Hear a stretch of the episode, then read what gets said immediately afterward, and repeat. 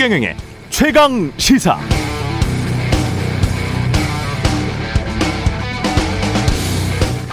네, 청와대 선임 행정관이 재직 중에 부동산 시행사의 실질적 대표, 대주주였고 그 회사에서 전직 대법관, 검찰총장, 검사장 등을 고용하고 국회의원 아들에게 50억 원의 퇴직금을 줬다면 언론은 청와대 선임 행정관만 비판했을까요? 아니죠. 아마 청와대 전체 인적 혁신과 대통령의 사과 또는 탄핵까지도 충분히 거론됐을 겁니다. 감사원 서기관이었다면 달랐을까요? 비슷했을 겁니다. 만약 국회의원 보좌관이 그랬다면 아마 해당 국회의원 의원직 사퇴해야 했을걸요? 언론은 반드시 관리 감독의 책임을 추궁했을 겁니다. 그런데 머니투데이의 전 편집 부국장, 최근까지도 현직 기자로 활동했던 화천대유의 대주주가 다녔던 머니투데이라는 경제지에 대해서는 대부분의 언론이 침묵을 지키고 있습니다. 이건 뭡니까? 자기 편 봐주기입니까? 한국 기자협회는 권력과 금력으로부터의 언론 자유를 지키는 것이 기자협회의 최고 사명이다. 기자들의 최고 사명이다. 이렇게 스스로 윤리 강령에 써놨습니다. 그게 첫 번째 윤리 강령입니다. 그런데 언론인이나 언론사가 스스로 권력이나 금력이 됐다면 그럼 언론 자유는 왜 존재해야 하는 것이죠? 거의 매일 부동산 시세 실황 중계하듯 보도하면서 분양 광고 같은 기사만 열심히 베껴 쓰면서 자기들 돈벌이에만 치중하는 언론이 왜 국민들의 언론 자유, 언론 자유는 원래 국민의 표현의 자유입니다. 왜 국민들의 언론 자유를 언론사나 언론사 기자들이 독차지해야 하는 겁니까?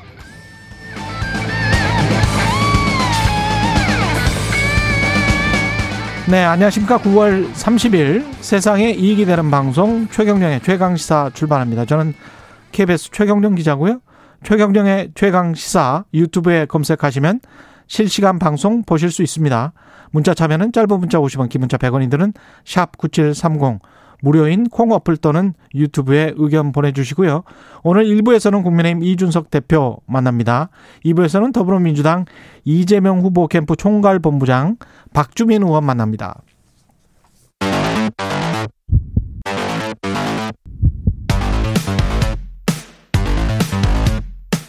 오늘 아침 가장 뜨거운 뉴스 뉴스 unboxing 자 뉴스 unboxing 시작합니다. 민동기 기자 김민아 평론가 나와 있습니다. 안녕하십니까? 안녕하세요. 예. 오늘 뒤에, 말을 빨리 해야 될 것 같습니다. 예, 오늘은 말을 빨리 해야 됩니다. 뒤에 높으신 분들 많이 나오기 때문에 예, 압수수색 시작된 대장동 의혹입니다. 일단 화천대유 천화동인 성남도시개발공사하고요. 사건 관련자들의 자택 사무실을 동시에 검찰이 압수수색을 했습니다. 유동규 전 성남도시개발기획본부장하고요. 정영학 회계사 천화동인 5호 소유주인데 이 자택 사무실도 압수수색을 했고요. 유원홀딩스라고 이 유동규 전 본부장이 퇴임 이후에 성남도시개발공사 투자사업팀장이었던 정민영 변호사와 함께 설립한 부동산 개발 업체가 있습니다. 네. 이것도 압수수색 대상에 포함이 됐다라고 합니다. 그리고 뭐 TV조선 보도를 보면은 유동규 전 본부장 같은 경우에는 압수수색할 때 뭐 휴대폰을 아파트 밖으로 던졌다 뭐 이런 보도도 지금 나오고 있고요.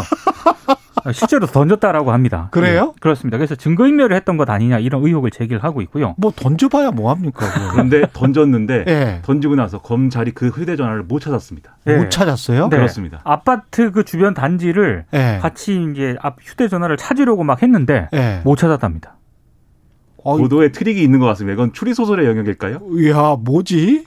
그 아파트 뭐 주변에 무슨 뭐 물이 많이 뭐 저수지 같은 게 있었던 거예요? 왜 못 찾죠? 누가 가져간 것이 아닌가 추정이 됩니다. 아, 먼저 연락을 해놓고 던졌다? 한 20분 정도 그 검찰 수사관들이 못 들어갔다라고 얘기를 하거든요. 아, 그래요? 그때 아마 던진 것으로 보입니다. 예.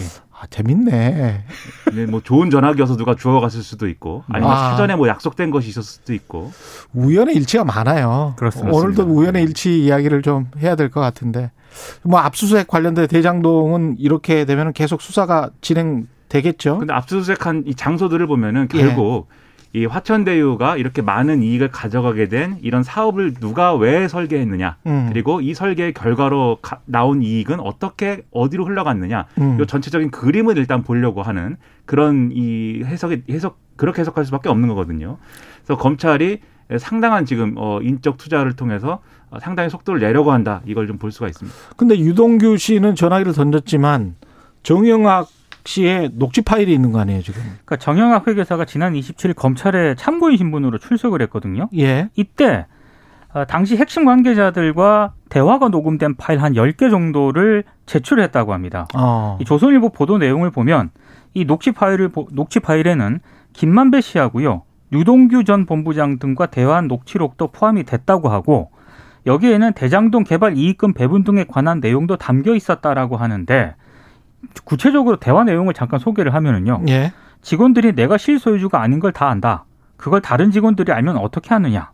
그럼 차명 자금을 현금화할 수 있는 방법은 무엇인가?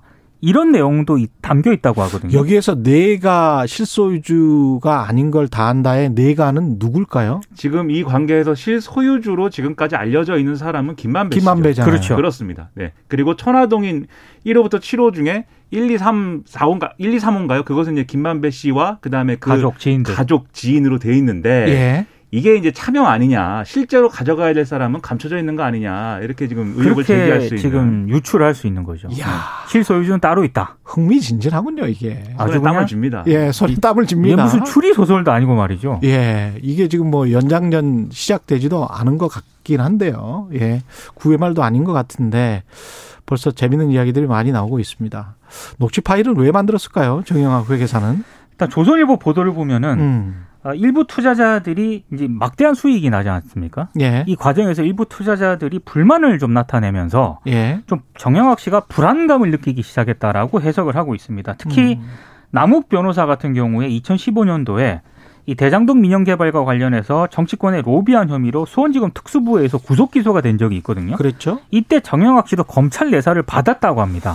그러니까 아무래도 이런 경험상 뭔가 문제가 벌어지면은 본인도 이렇게 구속이 될 수 있지 않겠느냐라는 어떤 생각을 했던 것 같고요. 회계사니까. 그렇습니다. 그리고 아. 조선일보는 2019년 즈음부터 이 정영학 회계사랑 김만배 씨, 유동규 씨 사이에 관계가 벌어진 것으로 일단 조선일보는 이렇게 보도를 하고 있습니다. 돈 배분 문제 때문에 뭐 그랬겠죠. 관계가 좀 틀어진 것 아니냐라는 그런 분석입니다. 예. 역사가 있는 것 같아요. 이 정, 음, 이 정모 이 회계 이 정영학 씨, 이 회계사 정영학 씨가 이제 경향신문 보도 등을 보면은 남욱 변호사가 이 손대기 이전부터 사실 대장동 개발에 관여한 관여한 인물로 지금 돼 있거든요. 예. 그럼 그때부터 시작해서 쭉 이제 이 전체적인 역사를 알고 있는 인물인데 지금의 이제 이익 배분 구조나 이런 것도 사실은 정영학 씨가 일, 상당 부분 설계를 했고 음. 그런 것들을 어, 관철시킨 어떤 과정이 있었을 것이다 이렇게 네. 보고 있기 때문에 결국 이 사업이 검찰 수사를 받게 되고 하면은 결국은 이제 자기가 어, 주범으로 이렇게 찍힐 수밖에 없는 그런 상황이다 보니까 아, 이렇게 뭐이 어, 이 화천대유 일당들의 입장에서 보면은 배신을 한 것이 아닌가. 네, 재밌는 거는 그 파일 녹음 파일을 제출을 하면서요. 예. 검찰에 양심 선언서 형식의 문서도 함께 제출했다고 합니다. 반성문 아, 쓴? 거죠. 반성문을 아. 쓴것 같습니다. 형량을 줄이기 위해서 어, 빠르네요. 화천대유의 또 다른 고문들이 나타났습니다. 그러니까 이창재 전 법무부 차관하고 김기동 전 검사장, 이동열 전 검사장 등이 화천대유에 자문 활동을 했다라고 하는데요. 이창재 전 차관은 박근혜 정부 시절 때 마지막 법무부 차관으로 재직을 했던 그런 인물이고요. 대형 로펌으로 옮기기 전에 본인이 대표로 있던 법무법인과 화천대유가 1년가량 자문 계약을 맺었고 음. 자문료는 전액 법인 경비를 사용했다 이렇게 해명을 했습니다. 그리고 김기동 전 검사장 같은 경우에는 약 1년 동안 고문으로 재직을 했다라고 하고요. 최근에 화천대유 대주주 김만배 씨의 형사 변호인을 맡았다라고 합니다. 뭐 해명을 보면 월 자문료도 통상적인 수준이었고 김만배 씨 요청으로 변호인을 맡게 됐다 이렇게 해명을 하고 있는데 이동열 전 검사장 같은 경우에는 연락이 닿지 않아서 해명이 나오지 않고 있습니다. 과연 통상적인 수준이 뭘 기준으로 통상적인 수준인지 알아봐야 됩니다. 금액 그들의 통상적인 수준이니까 뭐 그러니까요. 천만 원, 천오백만 원, 이천만 원, 뭐 월 그 정도. 어제 그 김대일 변호사가 출연을 했었는데 보통 자문료로 자기들이 받는다면 부동산 전문 변호사들이 받는다면 한 달에 백만 원 정도 받는다고 합니다.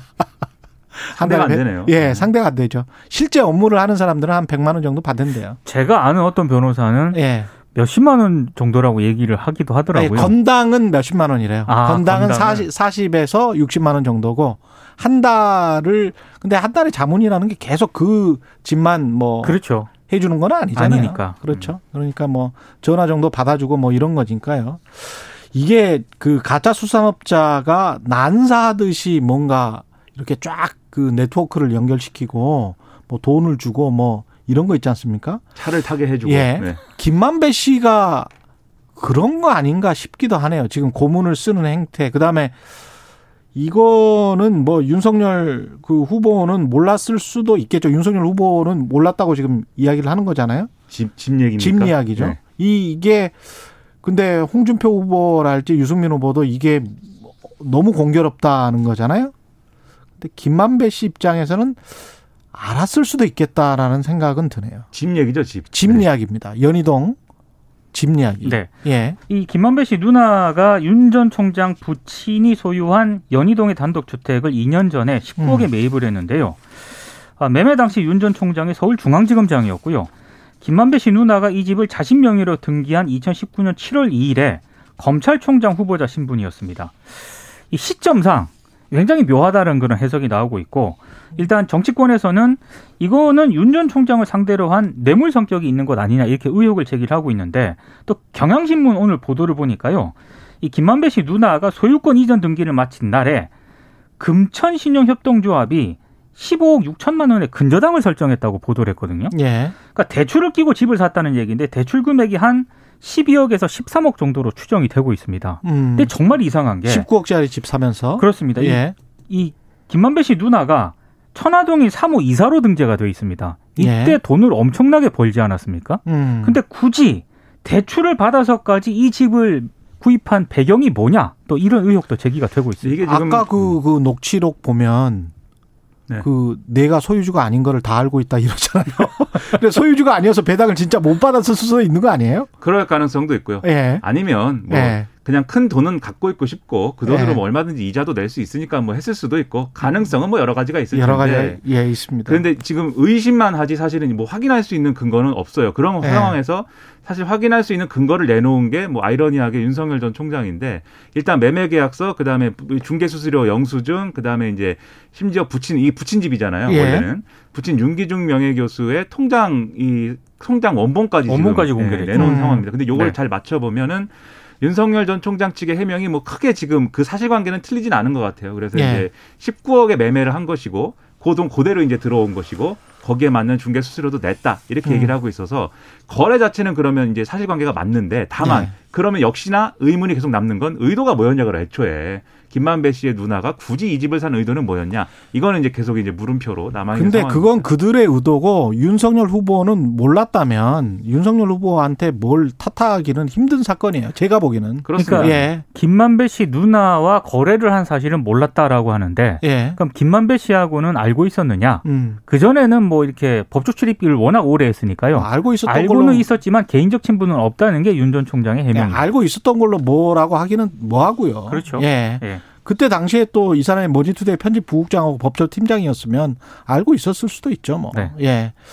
그러나 윤석열 후보가 지금 가장 뭐랄까요? 도덕적으로 문제가 되는 거는 장모 대응 문건에서 검찰 대검이 또 어, 뭔가를 개입해서 문서를 만들었다는 거 아니에요? 이게 세계일보 단독 보도였는데 네.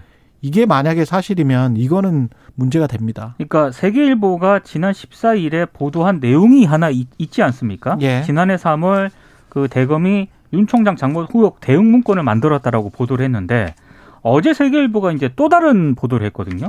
이 대응 문건하고 다르게 당시 대검이 총장 장모 그 변호 문건도 만들었다 이런 내용입니다. 이건 이제 도촌동 부동산 사건에 대한 어떤 그런 문건인데요. 이 문건 내용을 보면은 어 뭐 관련 사연 사건 내역이라든가 그 한때 이제 그 윤 전 총장의 장모와 동업자 관계였던 안모 씨 있지 않습니까? 이 안모 씨가 굉장히 전문 사기범으로 일단 이 문건에 규정이 되어 있습니다. 그리고 안 씨 주장을 반박하는 윤 전 총장 측 변호사의 주장은 물론이고 어, 장모에게 굉장히 유리한 그런 검찰의 판단 이런 내용 등이 담겨 있거든요.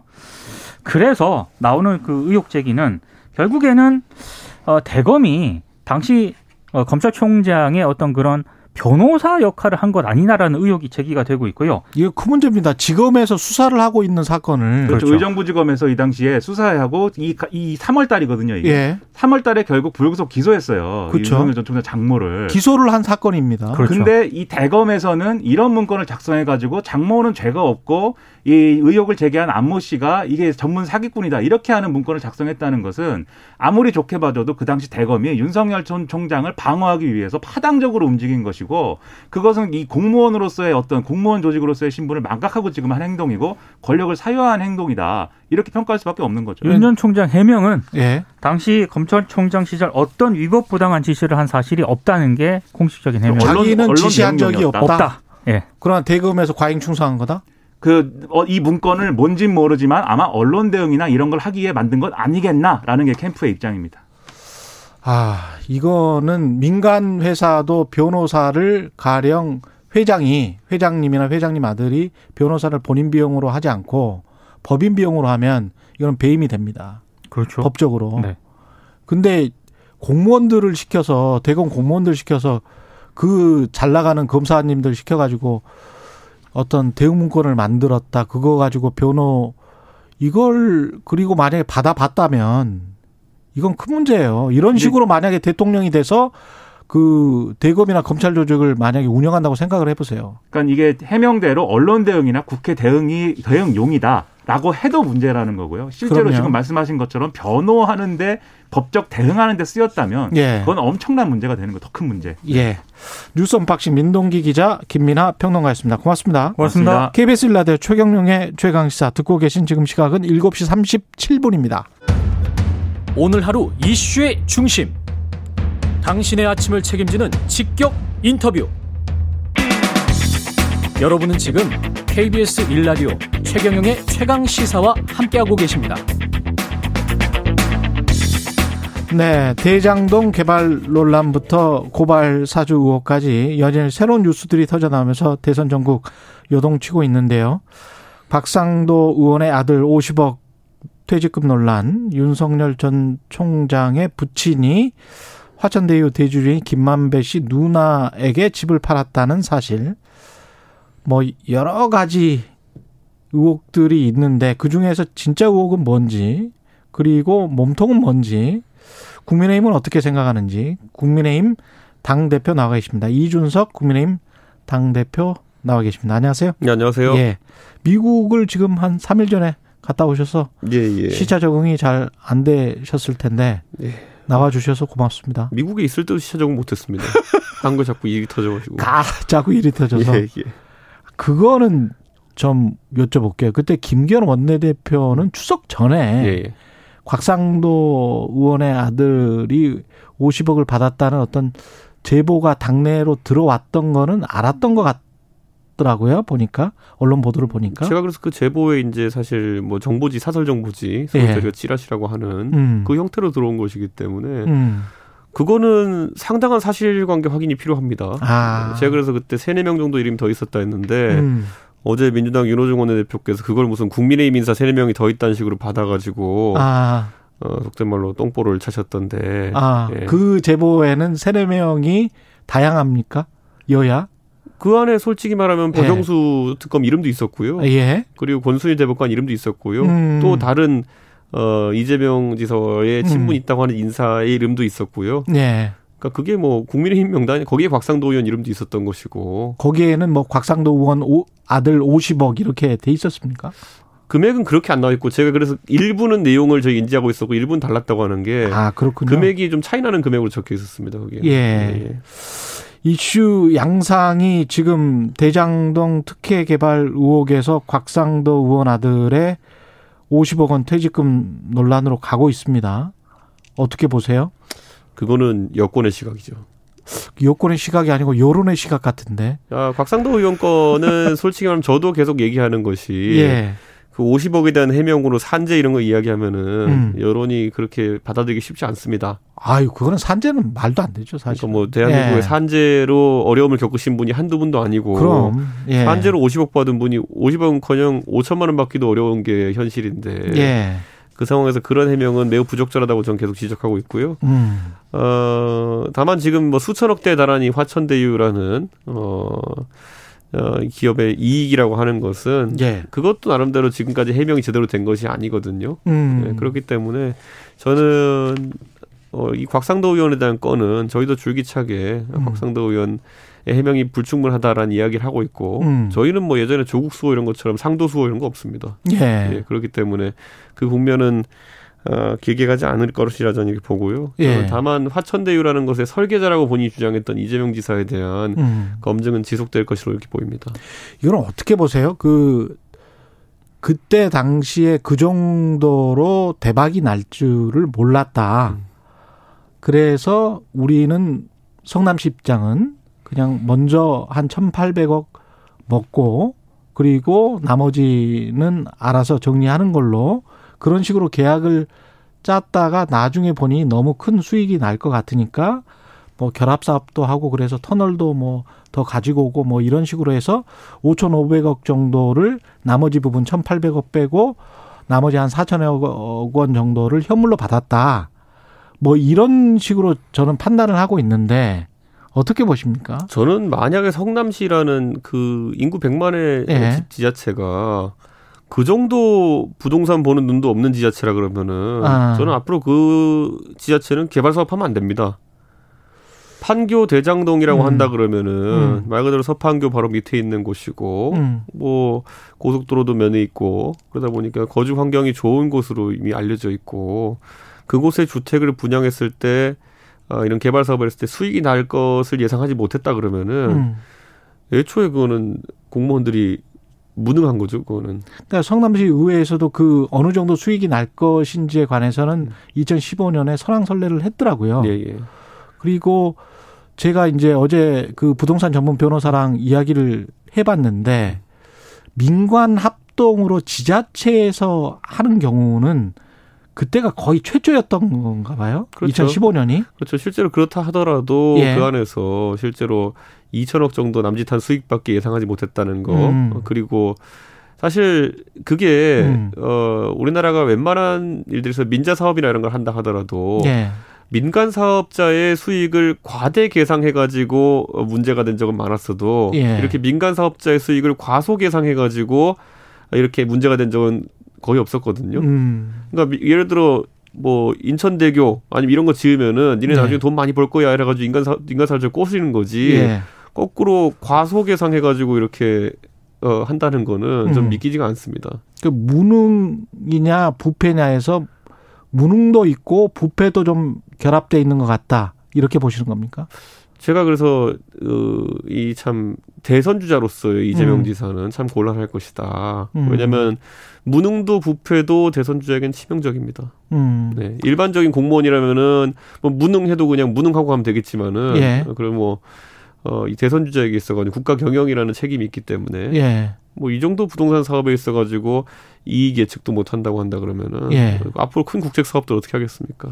그래서 이 사업에서 이재명 당시 성남시장은 무능했다. 이렇게 생각하시는 거고. 옛날에 매번 보시면은 예. 그 민주당이나 이런 곳에서 그 맥쿼리나 이런 곳에서 민자 사업 투자하는 걸 이렇게 보면은 음. 민간 사업자에게 과대 이익을 어 보장해 준 거 아니냐. 연 10% 가까이 지금 어, 실제 그때 그런 것 때문에. 맨날 공격했거든요. 무능 프레임으로. 예. 그러니까 저는 최소 이제 무능은 여기에 들어가 있다. 최소 무능은 들어가 있다. 예. 부패는 어떻게 보세요? 근데 이제 이게 일반적인 무능의 범주를 넘어서는 거거든요. 아까 예. 맥쿼리 몰아주기 같은 것도 예. 아니 어떻게 돈 넣고 10% 받아갈 수 있냐 뭐 이런 거거든요. 음. 근데 만 천 프로 이런 거는요. 음. 11만 프로 이런 거는 아니 근데 그거는 자본금 대비는 조금 좀 무리한 계산이고. 아, 맥쿼리 그런 거 하면 좋아할 겁니다. 그 MB 때 만약 예. 맥쿼리가 그런 거 해봤다고 싶, 보십시오 예. 보면은 난리 났을 겁니다. 다리를 지었는데 수익률이 예? 자본금 대비 만 프로 난다 이러면은 음. 글쎄요. 그거 굉장히 정치적 스캔들이었을걸요. 근데 부패 냄새가 양쪽에서 나는 거는 지금 사실이단 말이죠. 곽상도 의원 아들의 50억도 뭐 명확하게 말할 수는 없습니다만은 어떤 뇌물성 그 주는 사람 입장에선 그런 것도 있었던 거 아닌가 그런 생각이 일반 국민들이 가지고 있는 생각일 거고. 아니 저도 그냥 솔직하게 말하면 곽상도 의원 예. 아들을 보고 그렇게 어 과도한 퇴직금을 줬겠습니까? 그건 저도 당연히 그건 국민들이 생각하는 바와 비슷하게 생각하고요. 비슷하게 생각하시죠. 예. 네. 근데 상식적이고 합리적이어서 저는 이준석 대표랑 이야기하는 게 좋아요. 근데 네. 이제 그 관련해서 다른 사람들 지금 뭐 당장 유동규 씨 같은 경우는 휴대폰 전화번호를 이제 전화를 던졌다는 거 아니에요? 네. 그럼 유동규 씨도 뭔가 이제 감추고 싶은 게 많다는 거잖아요. 그렇죠. 음. 그리고 뭐 휴대폰을 밖에 던진 것도 어 있지만은 음. 사실상 화천대유 관계자들이 압수수색 전날 밤새워서 뭔가 일을 한 정황이 있다는 거 아니겠습니까? 예. 압수수색이란 건 그냥 전격적이어야 되는데 네. 어떻게 그 전날 밤에 다 그렇게 어 긴급히 작업을 할 수 있는지 어. 저는 야당 입장에서 그것도 약간 의아스럽습니다. 그리고 아. 정작 압수수색하러 갔더니만 9시에 화천대유 직원들이 출근을 일찍 일찍 안 해가지고 예. 협조가 잘 안 되고 뭐 이런 음. 정황은 어, 음. 뭔가 검찰이 속 시원하게 수사하지 않고 있다는 그런 음. 느낌을 좀 받습니다. 근데 김만배 씨가 전반적으로 보면 굉장히 많은 검사장, 검찰총장, 대법관 출신들 쫙 이렇게 영입을 하잖아요. 네. 고문으로. 너무 지나치게 많이 아주 특이하게 영입을 하는데 그런 상황에서 윤석열 당시 지검장 부친의 집을 김만배 씨의 누나가 매입을 한단 말이죠. 그 윤석열 전 총장은 몰랐을 수도 있는데 김만배 씨가 손을 뻗쳤을 수도 있다는 생각은 들거든요. 저는 아직까지는 그런데 이제 주택 구입에 대해서 예. 진짜 뭐 공인중개사 분이 하시는 말씀을 들어봐도 음. 이 중개 자체는 뭐 그냥 일반적인 중개 과정과 비슷하다 음. 이런 증언이 있기 때문에 이건 좀 더 봐야 되는데 아직까지는 의혹이 성립할 만한 어, 내용은 아니라고 좀 이렇게 봅니다. 음. 예를 들어서 이 주택이라는 것도 예. 서울에서 이 대지 면적이 넓은 단독 주택에 거주하는 분들이 하면은 어느 정도 사회적 지위가 있는 분들이거든요 보면은 그렇죠. 네, 그리고 예. 예를 들어 제가 만약에 돈이 많아가지고 예. 저는 그럴 돈이 없습니다만은 성북동에 가서 저택을 산다. 음. 성북동 같은 거 사면 어디에 사도 아마 어, 기업 회장님이랑 결부가 돼 있을 겁니다. 네. 그렇죠. 그러니까 이 예. 서대문구 일대에 이제 예. 있었던 윤석열 어, 총장 부친의 자택 같은 경우에도 음. 아마 그 주변에도 이제 그런 어떤 대지가 100평 가까운 그런 어, 주택에 물론 윤석열 총장 측은 그 집을 취득해서 몇십 년째 살아오고 있기 때문에 음. 뭐 투자 목적으로 구매한 것도 아니고 예. 그런 집들 같은 경우에는 어느 집을 구매한다 하더라도 어, 뭐 한 달이 건너면 다들 알만한 분들이 살지 않을까 뭐 예. 그런 생각을 합니다. 예. 근데 이제 윤석열 후보 같은 경우는 저도 그 사건은 별 사건이 아니다라고 속으로 생각을 하고 있는데요. 예. 그 대검이 총장 장모를 변호한 듯한 그 문건 있잖아요. 이거는 이거는 좀 심각한 문제라고 보거든요. 저는 그 만약 공조직이 음. 어쨌든 총장의 뭐 직무 수행에 대한 것에 대한 변호 정도를 예. 했다고 한다면 그건 뭐 이해가 가려는 부분이겠지만은 어 당연히 어 사인이 변호사비를 쓰고 해야 되는 그런 부분에 대해서 공조직이 움직였다 그러면은 저는 그건 좀 이상하다 이런 생각을 하게 됩니다. 예. 그런데 이번에 해당 언론사가 상당히 장기간 그 문건을 어 공개하지 않다가 이번에 공개하게 됐거든요. 음. 좀 저는 어, 대검 측의 해명이라는 걸좀 들어봐야 될 것 같습니다. 그 당시에 예. 어떤 연유로 그런 문건을 작성했는지 같은 경우에는. 예. 이 화천대유의 검사장이랄지 정관들 특히 이제 검찰 쪽이 많이 나오고 그 다음에 홍준표 후보도 사실은 검찰 개혁과 관련해서 대부분의 수사는 경찰이 받는 식으로 공약을 발표를 했단 말이죠. 근데 특이한 점은 윤석열 후보는 검찰 개혁과 관련해서 사실은 뭔가 말을 해야 되는 입장인데 전혀 말을 안 하고 있어요. 이거는 어떻게 봐야 됩니까? 화천대유와 관련해서도 그 정관들이랄지 이런 뭐랄까요 법적 카르텔이라고 이야기하지 않습니까? 그러면 그 부분과 관련된 것들, 그 다음에 홍준표 후보도 말한 검찰 개혁과 관련된 부분들은 윤석열 후보 정도면 말을 해야 되는데 가타부터 말을 안 하는 거는 뭐라고 봐야 될까요? 아니 윤석열 총장은 어, 검수완박에 대해 가지고 반대하는 입장을 밝혔기 때문에 음. 저는 입장이 없는 것은 아니다 이렇게 생각하고요. 예, 저는 이제 어떤 조직이 만약에 뭐 지탄받는 부분이 있을 수도 있겠죠. 예, 그런데 예를 들어 거꾸로 가보면은 박근혜 정부 시절에 세월호 터지니까 고심 끝에 해경해체 이거 가지고 그 당시에 또 야당이 그 당시 야당이 얼마나 비판했습니까? 음, 그런데 지금 보면 검수완박이라는 거는 고심 끝에 검찰의 차 아닙니까? 예, 그러니까 이거 뭐 어차피 방향만 바뀐 것이지 결국에는 조직의 어쨌든 이런 운영에 대해 가지고는 어뭐 그냥 정견들이 또 다르게 있는 거다 이렇게 봅니다 저는. 그렇군요. 곽상도 의원은 어떻게 해야 한다고 보십니까? 제명 처리 저는 근데 제명이라는 절차는 예. 어 저도 이제 당 대표로서는 제명까지 갈 수 있다는 의지를 밝히는 게 당연하고요. 음. 예, 그런데 예를 들어 곽상도 의원과 의정 활동을 같이 오래 했던 우리 당 의원들을 설득하는 과정은 필요합니다. 음. 예, 이게 곽상도 의원이 당을 위해서 예전에 공을 세웠던 것도 있고요. 예. 예, 그렇기 때문에 당연히 그런 걸 고려해가지고 음. 우리 당 의원들은 판단을 좀 하기 때문에 예. 저는 냉정하게 말씀드리면 저는 방향성은 제명까지 갈 수 있는 방향으로 계속 압박을 하겠지만은 음. 우리 당 의원님을 설득하는데 시간은 좀 걸립니다. 음. 이번에도 보면 하다못해 그 언론중재법 같은 경우에도 예, 예. 민주당도 당내에서 설득이 실패하지 않았습니까? 중재안을 갖고 음. 그런 것처럼 이 원내 의원들이 개입된 사안에 대해서는 의원님 한 분 한 분이 전부 다 개별적 판단하시기 때문에 예. 아무리 지도부라 할지라도 설득 과정이 필요하고 저는 그래서 송 대표님께 제안하고 싶은 것이 특검에 대한 지금 반대 기류가 이제 민주당 내에서 있는 것 같은데 화천대유 사건 관련해서 어, 저는 이제 예. 곽상도 의원의 좀 더 강한 어 그런 거취 어, 음. 표명 또는 강한 어떤 어 처분에 대해 가지고 제가 우리 당내 의원님들을 벌써부터 설득하고 있습니다. 음. 그런데 그 송영기 대표께서도 아마 민주당에서도 이상민 의원님을 중심으로 해서 어, 음. 그런 이야기가 조금씩 나오는 것 같은데 대선 앞두고 오히려 신속하고 성역 없는 특검으로 음. 이 화천대유 문제를 빨리 어, 진상규명을 하자라는 예. 주장에 조금 힘을 보태주셨으면 좋겠습니다. 민주당은 특검을 하면 오히려 시간이 끌어서 대선 이후까지 갈 수 있다. 그래서 반대한다. 뭐 이런 입장인 것 같은데요. 뭐 그건 항상 특검 반대하는 상투적인 주장이고요. 상투적인 주장일 뿐이다. 뭐 상설 특검대로 그냥 빨리 가게 되면은 예. 어, 그렇게 오래 걸릴 것도 없습니다. 예. 그 사실 특검을 통해 가지고 중립적인 수사를 했을 때만 오히려 대선 전에 음. 아, 이런 의혹이 거치는 거지. 안 그러면 이 대장동 개발 관련해 가지고 음. 어, 검찰이 예를 들어 뭐 문제 없다는 결론을 내도 좀 잔영이 남을 것이고 예. 예.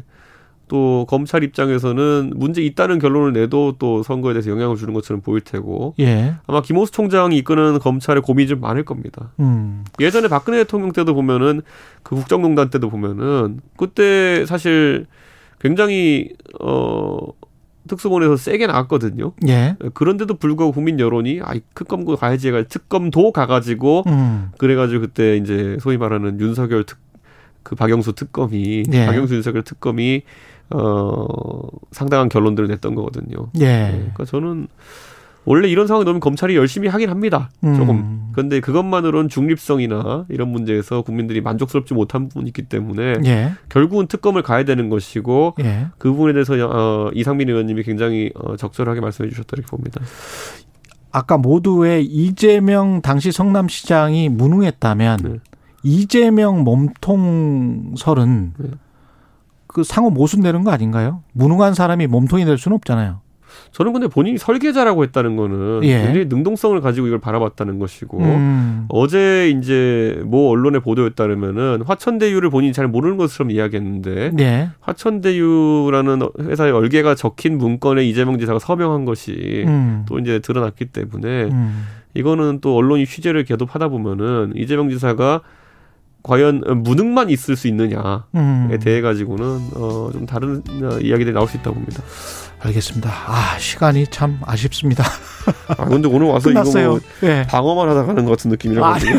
아니요. 공격도 많이 하셨습니다. 예, 예, 예. 말씀 감사하고요. 예. 이준석 국민의힘 대표였습니다. 고맙습니다. 예, 감사합니다. 예, KBS 1라디오 최경영의 최강시사 1부는 여기까지였습니다.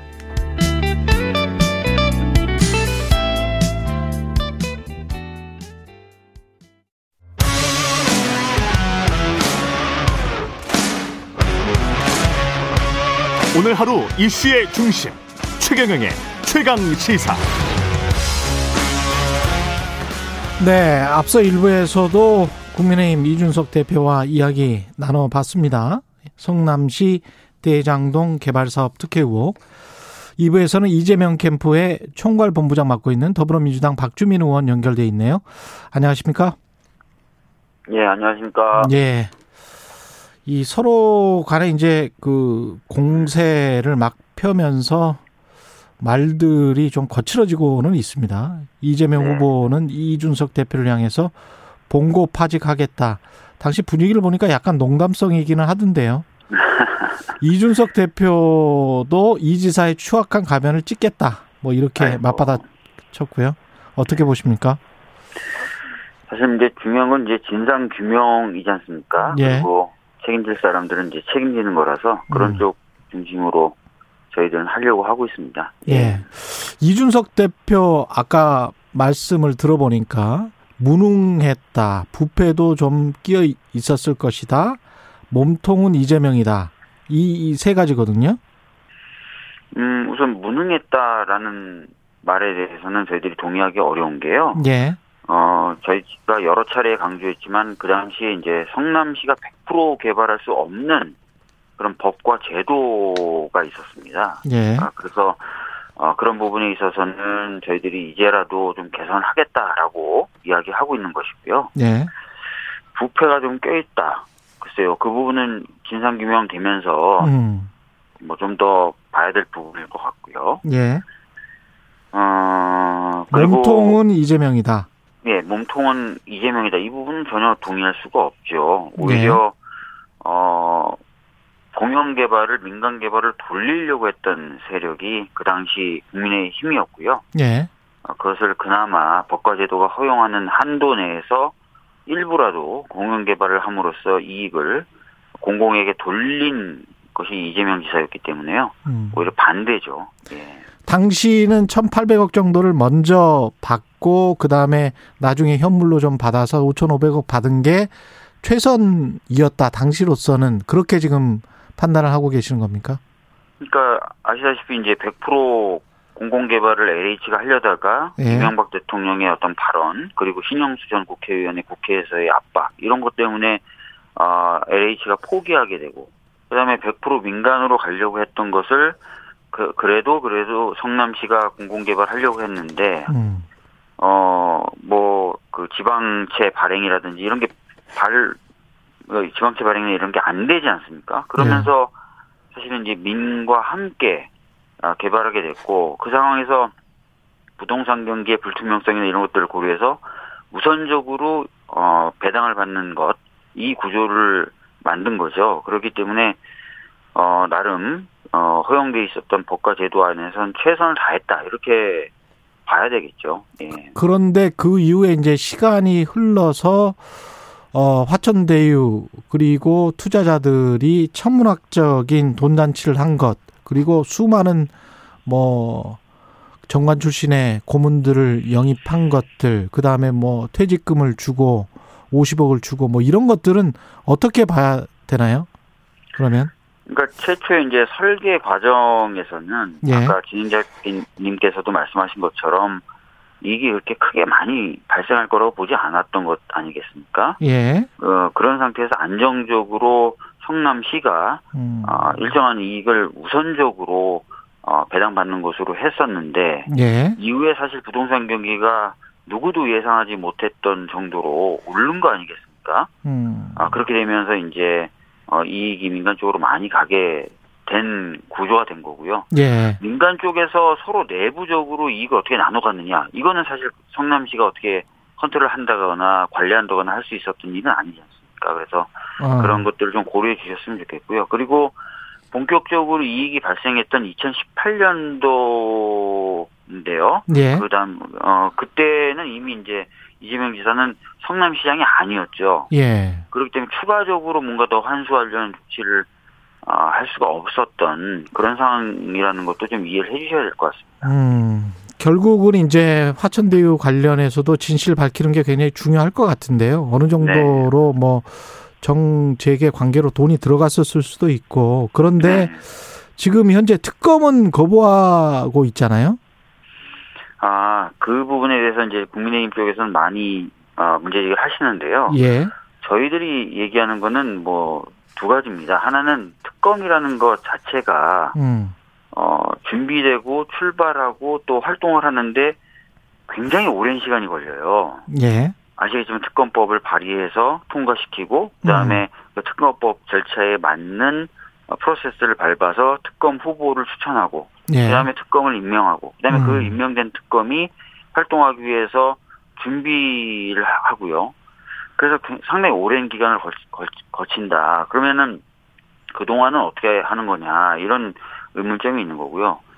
두 번째는 지금 국민의힘이 특검을 강력하게 주장하는데 예.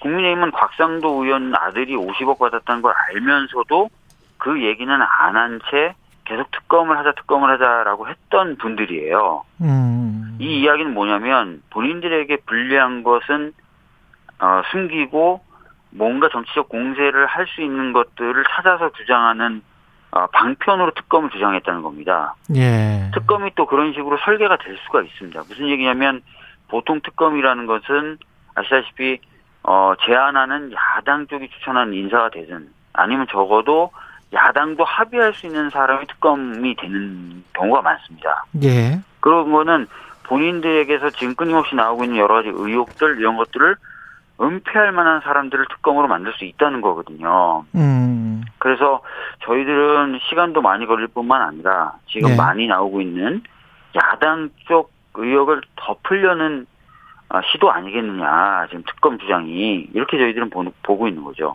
그 같은 당의 이상민 의원은 특검 받아들이자 뭐 이런 입장이던데 당 내에서는 어떤 생각들입니까? 그 생각이 일치하지는 않습니까? 아마 이상민 의원님이 특검 받아들이자라고 얘기하는 것은 예. 저기 특검을 하자고 주장을 하는 음. 그 모습 또 어, 그것을 통해서 짜려고 하는 프레임이 있으니 음. 어, 그런 것에 대한 정치적 대응의 의미로 그냥 특검 수용을 하자라고 얘기하시는 거지, 어, 정치, 어, 그런 어떤 정치적 의미가 아니라 진상 규명을 위해서 특검이 더 주- 좋다. 이런 차원에서 아마 말씀하신 건 아닐 것으로 생각합니다. 그 이준석 대표는 검찰을 약간 못 믿는 투로 지금 이야기를 했거든요. 그 검찰의 압수수색도 완전히 못 믿겠다. 음, 는 완전히 믿지는 못하겠다는 그런 투였어요. 검찰이 지금 이제 수사를 본격적으로 시작을 했죠. 네. 이제 시작했는데 못 믿겠다라고 하면 전 사실 납득이 잘 안 되고요. 예. 네. 좀 지켜봐야죠. 예. 좀 지켜봐야 된다. 네. 이 관련해서 이번 사건은 그 화천대 이후의 행태로 보면 김한배 씨가 이제 법조팀장이었고요. 경제제. 네. 그리고 그 이상하리만큼 검사장이나 검찰총장 대법관에 집착을 한단 말입니다. 고문으로. 네. 네. 네. 법적 카르텔이 있었고 근데 또 연희동 자택 그 윤석열 당시에 지검장 부친의 자택을 또 김만배 씨의 누나가 아 산단 말이죠. 네. 이거는 어떤 뭔가 뭐 연관성이 있을까요? 김만배 씨가 뭔가를 작업을 하는 그런 과정이었을까요?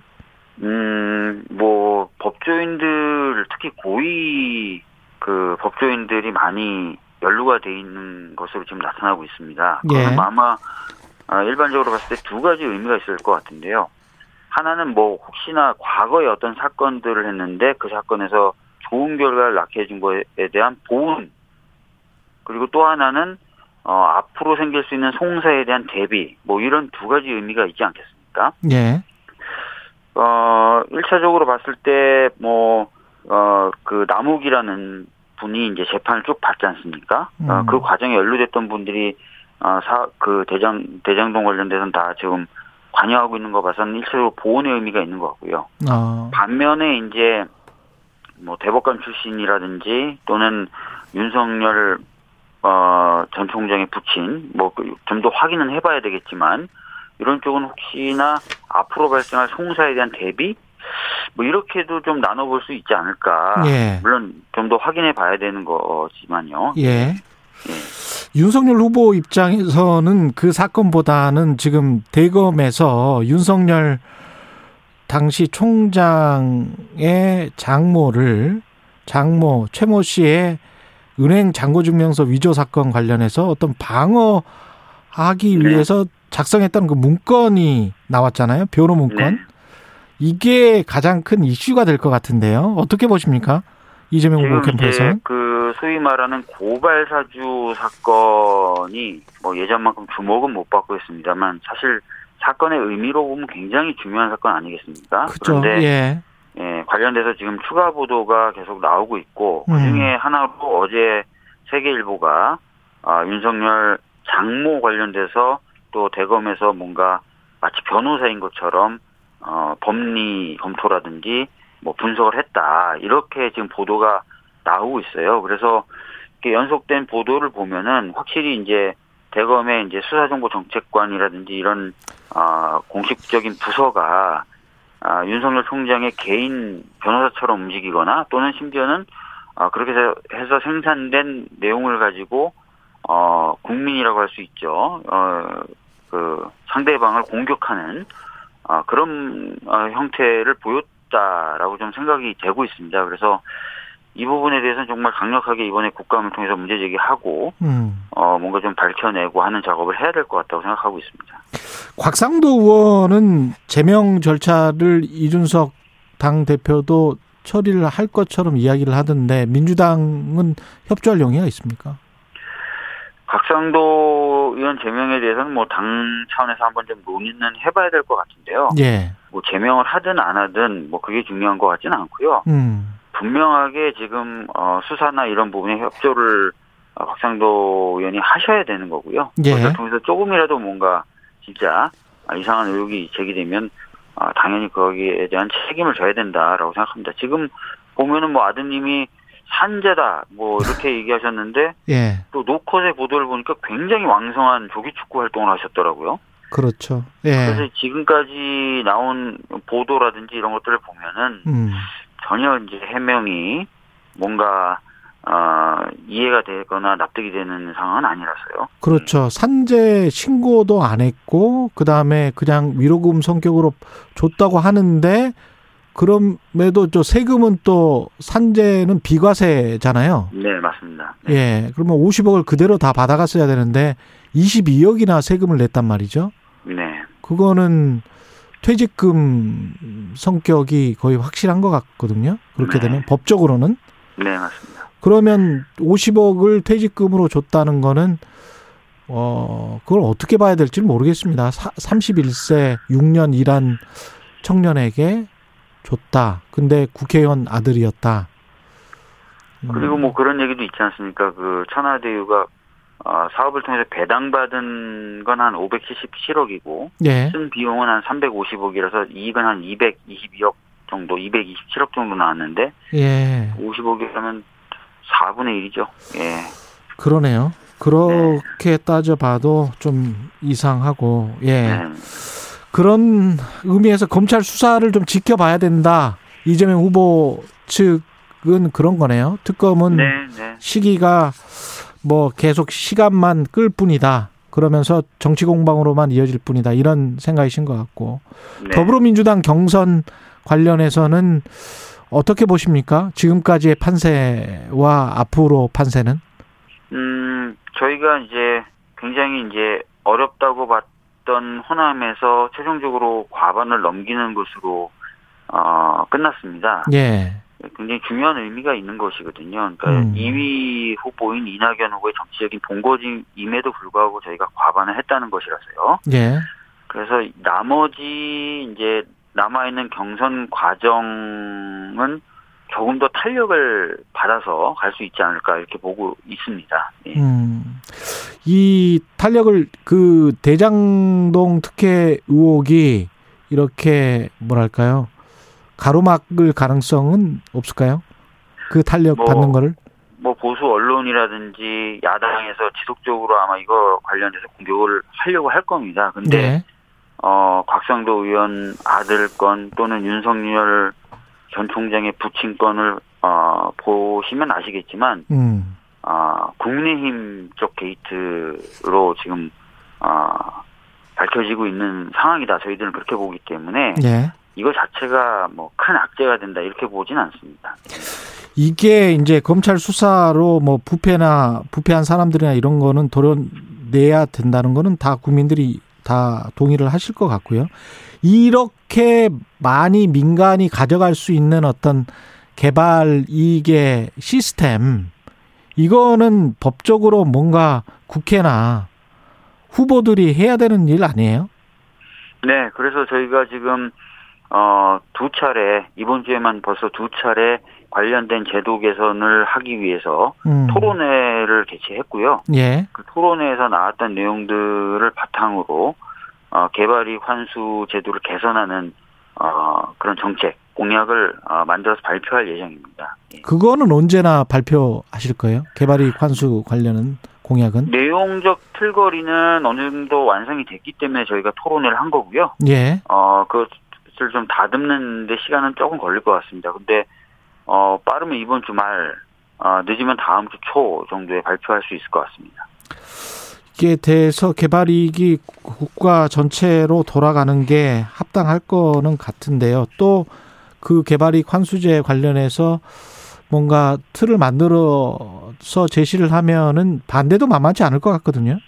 네, 아무래도, 어, 어떤 민간 쪽에서는 음. 그런 식으로 하면은 누가 시장에 참여하겠느냐 뭐 이런 얘기를 할 수 있겠죠. 그래서 예. 저희 후보가 뭐 건설사는 정당한 건설 이익을 가져가고 예. 참여한 금융기관의 경우에는 어 금융을 일으킨 것에 대한 정당한 대가는 가져가되 예. 주로 이제 인허가로 인해서 발생하는 불로소득의 경우에는 철저히 환수하는 거- 것으로 이렇게 지금 얘기를 하고 있지 않습니까? 아마 그 음. 정도 틀이라면 시장에서도 무조건 네. 반대하기는 어렵지 않을까 이렇게 보고 있습니다.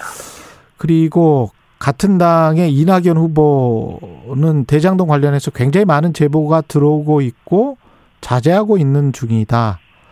합동수사본부를 주장하고 있는 것 같은데요. 그런 주장에 관해서는 어떻게 생각하십니까? 뭐 합동수사본부를 꾸리든 어떻게든 지금 진행되고 있는 속도가 어, 수사 지금 진행되고 있는 수사가 어, 빨리 진행되는 것에 대해서는 저희들도 환영하고요. 예. 마침 이제 어제 검찰이 어, 수사팀을 꾸려가지고 본격적으로 수사 시작했다 이렇게 보도가 나오고 있지 않습니까? 예. 그- 그렇게 해서 좀 신속하게 수사하면 되겠죠. 예. 이게 그 끝나고 이재명 후보가 만약에 이제 승리를 확정 짓는다면 원팀이 될 것인가에 관한 언론 보도들이 굉장히 좀 많이 나왔었잖아요. 우려 섞인 보도들이. 네. 이재명 후보 캠프에서는 어떻게 판단하세요? 어, 저희는 이제 원팀이 당연히, 어, 돼야 된다. 그리고 될 수 있다. 이렇게 보고 있는 겁니다. 그리고 그렇기 때문에 저희들이, 어, 지금까지 네거티브보다는 정책 위주의 경선을 치러왔고요. 음. 어, 틀림없이 원팀이 될 겁니다. 그 부분에 대해서는, 아, 큰 걱정을 갖고 있지는 않습니다. 걱정이 없다. 예. 언론 마지막으로 언론중재법 관련해서는 그 다른 방송사 지배구조 개선, 유튜버 규제까지 포함해서 언론개혁 현안 일괄 처리하기로 합의됐잖아요. 네네. 이거는 뭐 잘 된 거라고 봐야 되겠죠? 우선은 뭐, 그, 언론의 자유를 보장하면서도 언론에 의해서 피해를 입을 수 있는 부분에 대해서 종합적으로 검토하겠다라고 음. 얘기를 한 거지 않습니까? 네. 그리고 시한도 못을 좀 봤어요. 올해 연말까지로. 그래서 음. 뭐 흐지부지 되지 않는다는 전제 조건을 단다면, 네. 전제 조건을 단다면 여러 가지 제도를 종합적으로 어, 개선할 수 있는 그런 음. 상황이 된 거기 때문에 그런 부분에 대해서는 뭐 긍정적으로 평가는 할 수 있을 수 있을 것 같습니다. 예, 알겠습니다. 오늘은 여기까지 하겠습니다. 고맙습니다. 예, 감사합니다. 예, 이재명 캠프 총괄 본부장인 박주민 의원이었습니다. 공정, 공익, 그리고 균형. 한 발짝 더 들어간다. 세상에 이익이 되는 방송. 최경영의 최강 시사.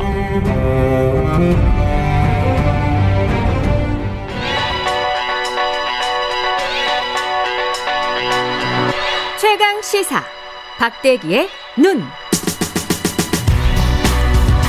네, 박대기의 눈 시작합니다. KBS 박대기 기자 나와 있습니다. 안녕하십니까? 네, 안녕하세요. 예.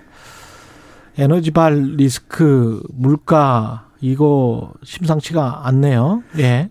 네, 우리나라보다 사실은 외국에서 더 지금 문제가 큰 그런 상황인데요. 음. 중국, 유럽 이런 쪽에서 좀 얘기가 많이 나오고 있는 그런 상황입니다. 지금 중국 상황은 어느 정도입니까? 중국에서 이제 뭐 뉴스를 많이 보셨을 텐데 예. 길거리에 불이 다 꺼져 있고 촛불을 켜고 장사를 하고 한다든지 또 길거리? 공장 그래요? 예. 가로등을 다 꺼놨어요? 예, 가로등까지 지금 전기가 안 들어오는 거 그러니까 모든 지역이 그런 건 아닌데요. 예. 어, 한 전체 절반 정도 되는 지역에서 어, 시간에 따라 가지고 전기를 갖다가 제한해서 공급하고 있는 그런 상황이거든요. 공장은 어떻습니까? 공장도 마찬가지로 단축 운영을 하거나 아니면 시간별로 좀 나눠서 운영하고 있기 때문에 아, 문제가 심각한 그런 상황이죠. 사실은 왜냐하면 중국이 경제 성장에 모든 걸 걸고 있는데 그렇죠. 공단까지 지금 일부 어, 단축 운영할 정도라면 상당한 상황이고요. 그러네요. 중국에 가 있는 우리나라 회사들도 좀 영향을 받고 있습니다. 음. 중국의 장수성의 우리 포스코 자회사가 있는데 거기서도 지금 단축 운영을 하고 있고요. 또 오리온도 공장이 있거든요, 중국에서. 예. 거기서도 생산 차질 빚고 있는 그런 상황입니다. 근데 공정이 멈추면 굉장히 좀 힘들어지는 뭐 반도체 공장이나 이런 데는 어떻습니까? 다행히 아직까지 반도체까지는 안 오고 있습니다. 지금 반도체가 예. 전 세계적으로 상당히 중요한 물건이 되다 보니까 아마도 우선적으로 전기를 공급하는 그런 것이 가능성이 높고요. 그렇, 그래서 이제 예. 삼성전자나 SK 하이닉스 쪽은 아직은 음. 문제 없다. 다만 그런데 이제 이 회사들 말고 다른 이제 진출 아까 말씀드린 진출된 회사라든지 특히 기초적인 전기 부품 같은 경우에 전자 부품 같은 경우에 MLCC라는 그런 부품들이 있는데 예. 단가는 저렴하지만 산업에 꼭 필요한 그런 부품들을 중국이 많이 생산하고 있습니다. 예. 그런 쪽이 생산 차질을 빚게 된다면은 중국 내의 문제가 아니라 우리나라나 전 세계적인 어떤 공급 부족으로 이어질 가능성이 있습니다. 글로벌 체인이라는 게 꼭 그러네요. 예. 기본적으로 저 마스크 공급이 잘 안 돼 가지고 난리가 났었던 적이 이, 잘, 이 작은 종이 마스크가 없어서 난리가 난 것처럼 예. 아무리 작은 부품이라도 없어지면 큰일이 나는 거죠. 그러니까요. 이게 왜 갑자기 전기 갑자기입니까? 어, 올 들어 조짐이 있었는데 예. 이렇게까지 벌어진 거는 이제 지난주 이번 주 사이의 일인데 음. 가장 큰 원인은 석탄 부족 때문으로 보입니다. 석탄 부족. 네. 중국의 아직까지도 60% 발전을 발, 전체 발전은 60%를 석탄 발전을 하고 있거든요. 아, 중국 아직도 네. 그렇군요. 그, 그런데 이제 석탄 중국에서 석탄을 제- 가장 많이 수입하는 국가가 호주 호주죠. 예. 예. 57% 정도라고 합니다. 호주랑 관계가 아주 안 좋잖아요. 예, 최근에 예. 또 오커스라든지 미국이 원자력 잠수함 설계도까지 주면서 이제 중국하고 좀 싸워라 예. 이런 상황이기 때문에 예. 호주 쪽에서 석탄을 안 보내고 있거든요, 중국에 많이. 예. 그러다 보니까 중국 발전소에 있는 석탄 재고가 일출치밖에 안 남았다 이런 기사까지 나오고 있는 상황입니다. 석탄 발전을 적게 한다. 네, 석탄 발전을 줄이다 보니까 결국 전력이 불안해진 거고요. 그래서 최근에 우리나라 뭐랄까요 대기가 좋나? 그런 영향도 약간은 있겠죠. 그쪽에서 네. 석탄 덜 떼서 예. 아 이게 지금 유럽 에서도 중국뿐만이 아니잖아요 에너지 문제는 지금 심각하죠. 예, 유럽은 좀 다른 이유들 때문에 좀 심각한데요. 예. 유럽의 그 전력 생산 중에 상당 부분을 풍력이 차지하고 있다고 그럽니다. 음. 근데 올 여름부터 이상 기후 때문에 갑자기 바람이 좀 적게 분다고 그러고요. 예. 그러면서 발전량이 줄어들면서 어 그걸 대체할 발전은 이제 가스 발전이 되겠는데 예. 가스 같은 경우에는 지금 러시아랑 미국하고 그 노르드 노르드 스트림이라고 새로운 이제 가스 관로를 만드는 문제 때문에 분쟁이 있으면서 아마도 러시아에서 의도적으로 가스 가격을 올리고 있는 그런 상황이고요. 예. 그런 문제 때문에 가스 가격은 연초에 비해서 두 배 정도 올랐고 음. 어 그런 문제들이 겹치면서 어 전기 도매 가격도 전체적으로 두 배 정도 올랐습니다. 그러니까 중국은 호주 때문에 유럽은 러시아 때문에 이렇게 되는 러시아와 거군요. 기후 이변 기후 때문에 예. 변화 때문에. 그래서 야. 이제 어 특히 가장 심각한 데가 영국이 되겠는데요. 예. 영국은 또 여기에다 브렉시트 문제까지 겹치면서 아 그렇게 예, 했습니다. 브렉시트 때문에 영국에서 원래 트럭 운전을 했던 사람들 중에 외국인 근로자들이 많은데 다 이제 자기 나라로 돌아가면서 약 10만 명 정도 트럭 운전사가 모자라다고 합니다. 그렇게 돼서 예, 그래서 이제 전체 주유소의 30%가 지금 기름이 없고 석유를 한번 그러니까 휘발유를 채우려면 2 시간 이상 기다려야 되고 야. 뭐 이런 상황이 벌어지고 있으면서 그래서 한마디로 말해서 유럽과 중국의 상황은 전체적 총체적인 에너지 난국이 펼쳐지고 있는 그런 상황입니다. 야, 전 세계가 그 조그만한 부품 하나 없어지면 쩔쩔매는 그런 거군요. 이 글로벌 공급 체인이라는 게 여기에서 잘 드러나네요. 예. 우리 같은 경우에 참 부담, 우리도 점점 이제 부담이 다가올 것 같은데 네. 기름값도 많이 지금 오르고 있죠. 네. 어, 어젯밤에는 사실은 약간은 내리긴 했는데 그래도 예. 여전히 74달러. 서부 텍사스 중진유 가격이 74달러로 연초에 비해서 한 40% 정도 오른 상황이고요. 음. 문제는 올 겨울도 좀 추울 거라는 예보가 많이 나와 있기 때문에 예. 겨울에는 이제 90달러까지 가지 않을까 이런 예보들이 나와 있습니다. 그때 팬데믹 상황에서 지난해였나요? 지난해 3월인가 마이너스까지 한번 간 적이 있었잖아요. 예, 그때 선물 가격이었는데 선물 가격. 마이너스 가격까지 가면서 그때는 유조선이 너무 없어가지고 왜냐하면 유조선만 가져가면 공짜로 석유를 받을 수 있는데 그렇죠. 그래서 유조선이 전 세계에서 다 유조선 풍기 현상까지 벌어지는 정도로, 정도로 그런 석유 폭락 현상이 벌어졌었는데 지금은 정반대 현상으로 가고 있는 그런 상황입니다. 이게 글로벌 체인을 곰곰이 보시면 블락화된 경제가 얼마나 인플레이션에 자국 경제에 영향을 줄 수 있는가를 상상을 해볼 수 있어요. 네. 예, 거기다가 탄소 중립까지 모든 나라들이 모든 선진국들이 선언을 해버린 상황이란 말이죠. 네, 그렇습니다. 이제 예전 같은 경우는 석탄이 저렴한 가격으로 많이 공급이 되면서 결국은 음. 석탄 발전으로 싼 발전을 통해서 에너지를 많이 공급하는 그런 경우, 경우들이 있었는데 예, 이제는 더 이상 석탄으로 돌아갈 생각은 하지는 않거든요. 예, 석탄으로 이렇다고 해서 아무리 에너지 가격이 비싸다고 해서 석탄으로 돌아갈 생각하는 국가는 거의 없습니다. 그렇죠. 그러다 보니까 이제 이 어떤 약간 공급에 불안이 있는 풍력이나 태양광이라든지 음, 또 가격이 오르고 있는 가스라든지 뭐 다른 식으로 어떻게 해결해 보려고 음, 애를 쓰고 있는 상황이기 때문에 음.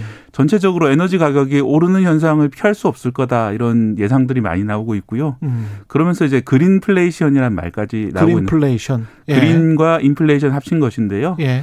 어, 친환경 전환되는 과정에서 에너지라든지 또는 원자재 가격이 상승할 것이고 그것 때문에 좀 많은 비용을 치러야 될 수 있다 이런 뜻에서 쓰는 말입니다. 그러니까 친환경 전환되는 과정에서 인플레이션이 발생할 수가 있고 그 다음에 미중 갈등으로 블락화되는 경제가 증폭이 되고 지속이 된다면 또 인플레이션이 발생할 수가 있고 두 가지 큰 요소가 이- 있습니다. 예, 그래서 사실 인플레이션이 상당히 많은 그 세계 경제 그리고 증시에 영향을 주고 있는데 예. 간밤에도 어 미국의 그 연방 준비제 준비제도 파월 의장이 예. 아무래도 인플레이션이 내년까지는 갈 것 같다. 음. 아, 물론 이제 우리 내년에 가서 해결할 수 있을 것이고 인플레이션이 생긴 대신에 내년 경제는 상당히 괜찮을 것 같다라고 음. 발언을 하- 하면서 다시 주가가 좀 내려가기도 했거든요. 그러니까 그러면서 또 미국과 중국이 정말 이것도 생물 같은 게 미국과 중국이 계속 갈등만 할 것이냐. 네. 블락화된 경제와 탄소 중립을 동시에 추구하기가 힘들기 때문에 제가 보기에는 1, 2년 안에 또 어떤 타협 지점이 나올 것이다. 우리는 또 그 기회를 노려야 된다. 네. 그런 생각을 하게 되더라고요. 네. 예. 약간 좀 재밌는 간밤에 뉴스가 나온 게 있는데 예. 어, 우리나라의 다이소라고 이제 모든 물건 그렇죠. 천 원에 파는 예. 가게가 있잖아요. 예. 영국, 아, 미국에도 똑같은 가게가 있습니다. 음. 달러샵이라고 하는데 예. 그 중에 유명한 가게가 달러트리라는 가게가 있는데요. 예. 거기서 이제 1달러 가격 정책을 포기를 했습니다. 이번에 그. 인플레이션이 많이 오르면서 그런 정도로 예. 어, 문제가 많이 발생하고 있습니다. 예. 박대기에는 KBS 박대기 기자였습니다. 고맙습니다. 네, 감사합니다. 예.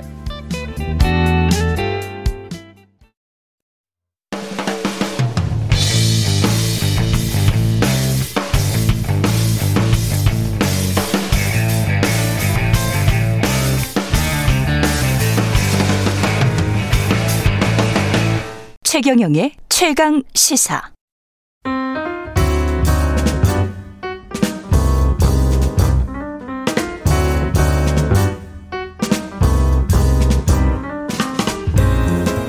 네, 더 나은 미래를 위해 오늘의 정책을 고민합니다. 김기식의 정책 이야기 식센스 김기식 더 미래연구소 소장 나와 계십니다. 안녕하십니까? 예, 안녕하세요.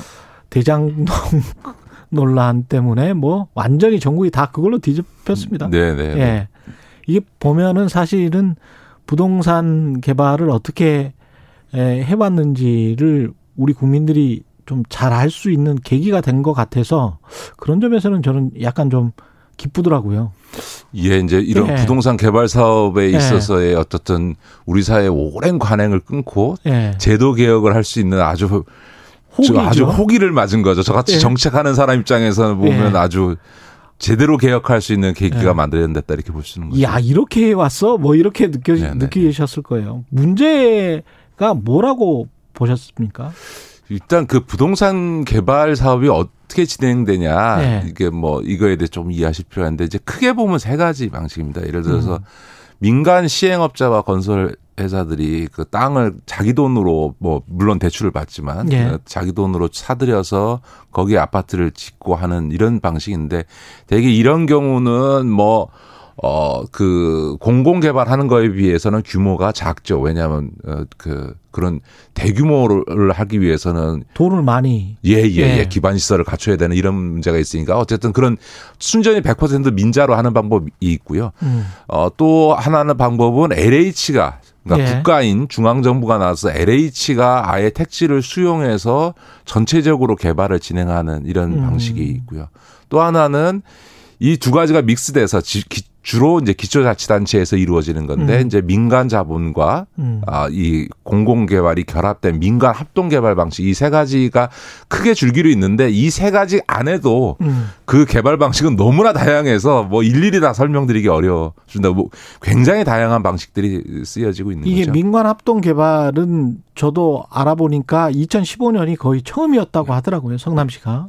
예, 예. 그게 왜 그러냐면 이제 LH가 그 공공 개발을 할 때는 음. LH가 자체로 자금을 다 도- 조달합니다. 우리 청취자들께서도 청약 그 통장 만들어서 이제 돈 내지 않습니까? 그렇죠. 그런 돈으로 그런 돈이 쌓여 있는 기금들을 아, LH 공사가 그 돈으로 그 하는 돈으로 거구나. 이제 아.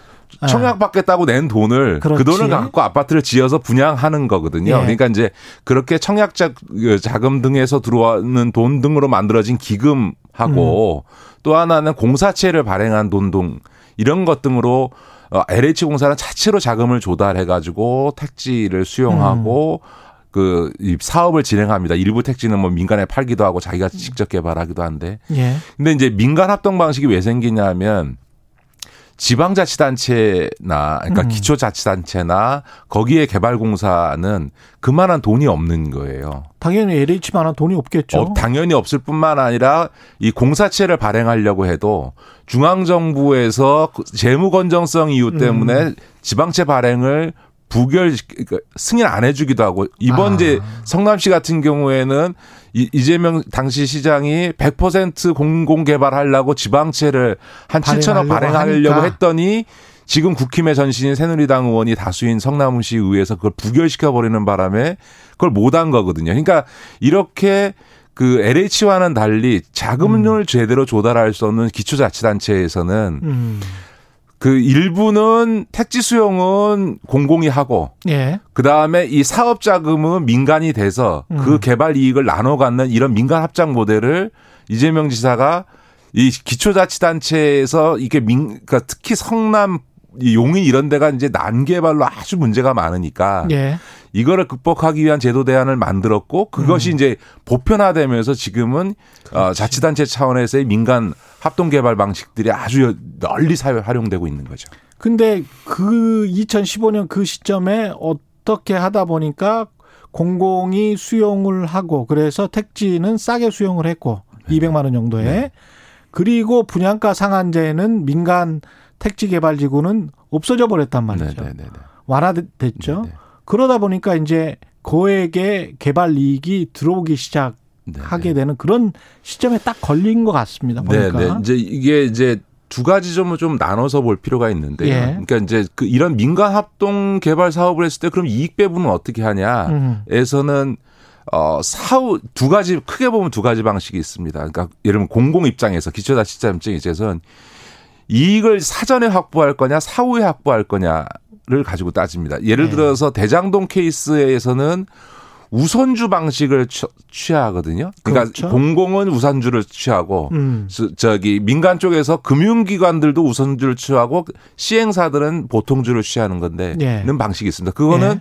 우선해서 뭐 사업이 어떻게 되든 간에 확실하게 내 이익을 먼저. 챙기겠다라고 하는 건데 이런 경우에는 이제 사업에 리스크가 있다고 볼 경우에 이런 방식을 취하게 되고요. 음. 근데 예를 들어 똑같이 성남시에서 위례 신도시화를 할 때는 예. 우선주 방식이 아니고 보통주 방식으로 들어갔습니다. 아. 이렇게 되면 뭐냐면 나중에 생겨난 이익을 그 지분율만큼 배당받는 방식으로 사후 배당을 받는 아. 지- 방식으로 선택을 하는 거죠. 근데 그거는 뭐가 유리하고 뭐가 불리하냐라고 판단할 수가 없습니다. 예를 들어서 그, 그 시점에 그 사업의 성격을 봐야 되겠죠. 예. 아니요, 그게 아니라 예. 부동산 상황에 대해서 결정이 그러니까, 됩니다. 예를 예, 들어서 부동산 개발은 모두 다 성공하냐 그렇지 않습니다. 사실 제 아는 선배도 부동산 시행 사업을 해서 1세대인데요. 한 시, 예. 이- 굉장히 돈을 많이 벌었다가 2008년도 리만 브라더스 사태 나면서 거의 마- 거의 망했다가 음. 이제 겨우 회복을 했거든요. 왜냐하면 기억하실지 모르겠습니다. 2008년도 리만 사태가 나고 나서 우리나라의 이 아파트 분양이 대규모 전국적으로 미분양이 나면서 음. 이 중소 어 이 건설 회사를 비롯해서 대형 건설 회사까지 다 부실에 빠졌거든요. 예. 그러니까 이익이라고 하는 거는 분양가를 얼마로 책정하느냐. 그렇죠. 그다음에 분양이 50% 되느냐, 70% 되느냐, 100% 되느냐에 따라서 결정되는 거지. 부동산 개발 사업하면 다 이기 다돈 번다. 그런 건 없는 거예요. 쪽박 날 수도 있죠. 그렇죠. 당연히 예. 망하는 경우들도 있고 빚더미에 앉는 경우들도 있습니다. 예를 들어서 인천의 이 경우에 인천도시개발공사가 진행한 민간합동 개발 사업은 20년째 사업이 진행이 안 돼서 진짜 적자에 허덕허덕하다가 최근에 부동산이 이제 올라가면서 이제 겨우 사업이 진척되는 경우들도 있는 거거든요. 근데 20년 동안 그 대출 이자랄지 이런 것도 엄청났을 엄청나요. 그래서. 지금 예. 뭐 빚이 뭐 1조 이렇게 쌓이는 경우들도 있기 때문에 무슨 음. 어 민간 합동이든 뭐 부동산 개발이든 하면 무조건 성공한다. 그건 전혀 아닌 거고요. 예. 이제 그런 사업의 리스크가 있기 때문에 음. 이 이거를 어떻게 이제 그 어 선택할 거냐, 사전에 거냐. 이익을 확보할 거냐, 사후에 이익- 이익을 확보할 거냐에 대한 판단인데 이거는 정말 모르는 거죠. 예를 들어서 사후에 개발 이익이 많이 날 것 같아 하고서 사업 배당을 크게 갖겠어 했다가 사업 네. 안 되면 아무것도 못 갖는 공공 입장에서 그런 그렇죠. 거- 거고요. 네. 사전에 미리 내가 뭐 사업이 리스크 있는 난 나는 내가 공공에 환수할 거 먼저 챙기겠어 했는데 나중에 지금처럼 부동산 가격이 확 오르면서 음. 분양가가 높게 책정되어지고 분양에 성공해 버리면 그 배당 이익을 가져가는 데 있어서 좀 덜 가져가게 되는 이런 그렇죠. 문제가 생기는 거고요. 더군다나 지금 음. 이 대장동 같은 케이스에서는 아까 말씀드린 이익 규모의 개- 가장 중요한 분양가 결정이나 분양 상황은 2018년도 그 12월 이재명 지사가 성남시장을 그만두고 후임 시장이 뽑힌 다음에 음. 분양가가 승인되고 분양이 이루어진 거기 때문에 아. 도저히 그, 그 시점에서의 이 분양 가격이나 분양 상황을 예측한다는 수 없었던 상황이니까 이재명 시장 다음에 벌어진 일인 거죠. 그러네요. 이게 그러면 앞으로 이 대장동뿐만이 아니고 전반적으로 봤을 때 우리나라의 뭐 토지가 뭐한 1경원 정도 되지 않습니까? 네, 그 정도에는 토지에 인허가권을 주면서 이제 그 이걸 개발을 해보자. 네, 네, 네, 네. 이거는 계속 이어질 거란 말이죠. 네, 네. 어떻게 해야 됩니까?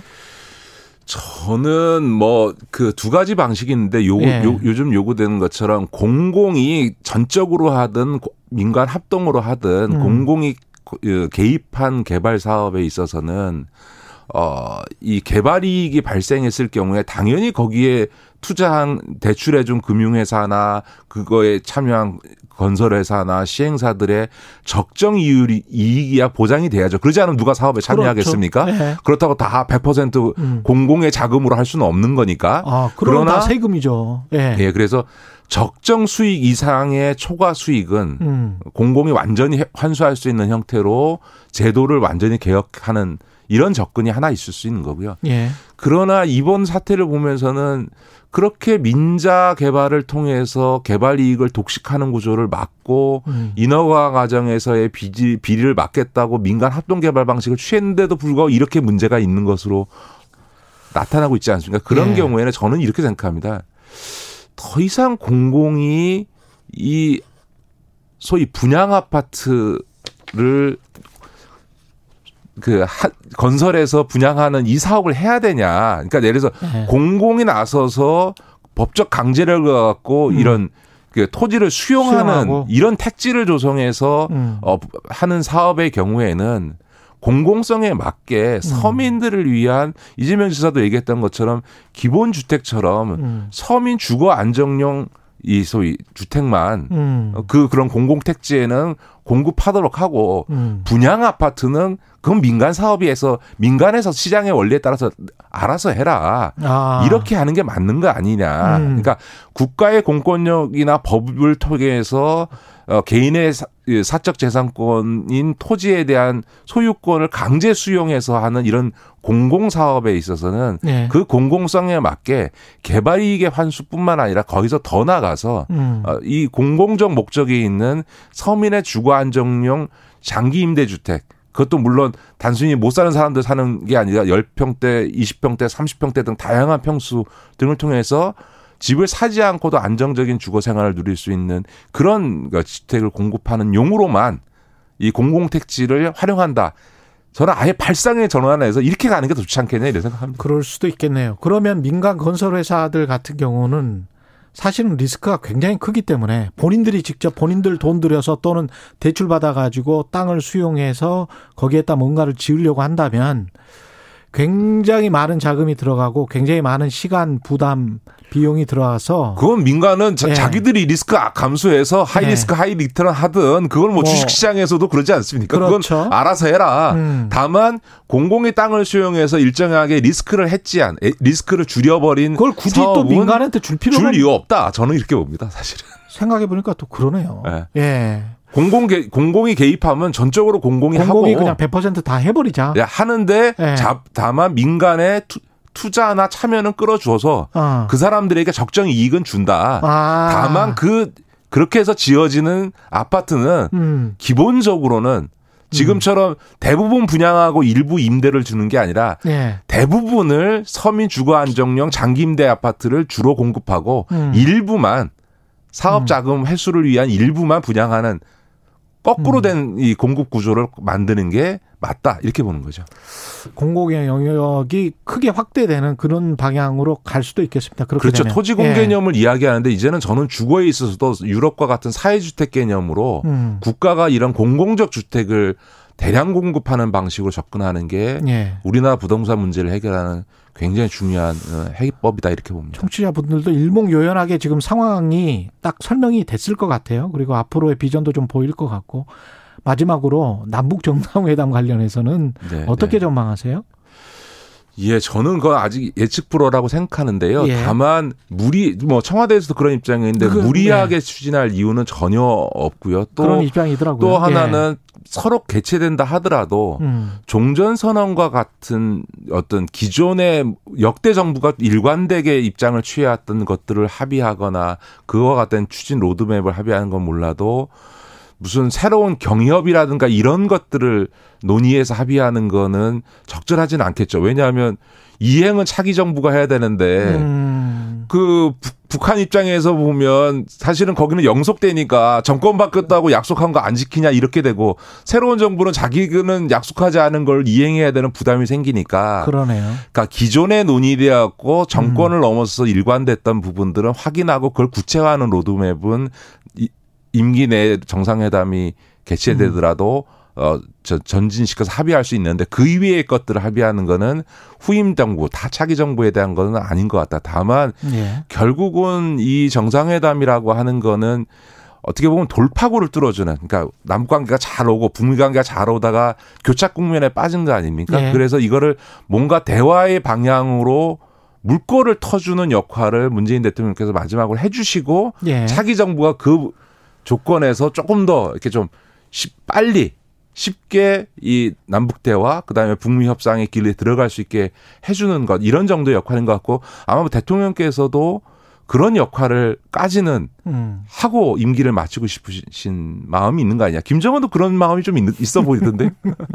예. 김기식 더 미래연구소 소장이었습니다. 고맙습니다. 네, 고맙습니다. KBS 일라디오 최경령의 최강 시사 듣고 계신 지금 시각 8시 45분입니다. 여러분은 지금 KBS 1라디오 최경영의 최강 시사와 함께하고 계십니다. 네, 29일 어제 일본 집권 자민당 총재, 자유민주당 새로운 총재로 기시다 후미오 전 자민당 정무조사 회장이 선출됐습니다. 기시다 총재는 스가 총리 이어서 일본 총리를 자동적으로 맡게 된다고 합니다. 당초 유력하게 거론되던 고노 다로 행정개혁 담당상을 꺾은 것도 이변인데 세종대학교 오사카 유지 교수 연결돼 있습니다. 관련 이야기 들어보겠습니다. 안녕하세요. 네, 안녕하십니까. 예. 일단은 기시다 후미오 이분은 잘 귀에 익지는 않는데요. 어떤 인물입니까?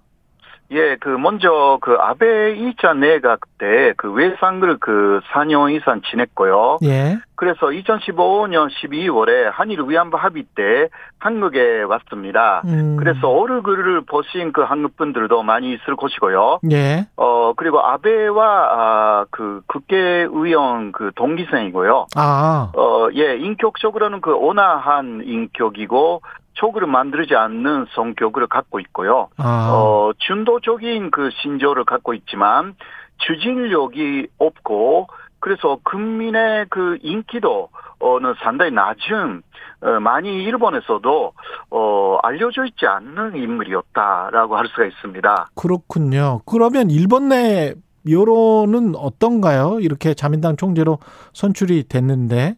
예, 그래서 그 일본에서는 그 대중 쪽에서는 많이 실망하고 있고요. 음. 아무래도 코노타로가 인기가 가장 높았기 때문에 예. 그러나 언론이나 정치권은 그 예산대로다 이런 반응입니다. 아, 다르군요. 아베, 예, 예. 아베 정치가 계속 어, 이어질 것이다 이런 전망도 어, 나와 있습니다. 아, 그렇군요. 그러면 기시다를 전면에 내세우고 네. 뒤에서 아베 전 총리가 총리를 하는 겁니까? 예.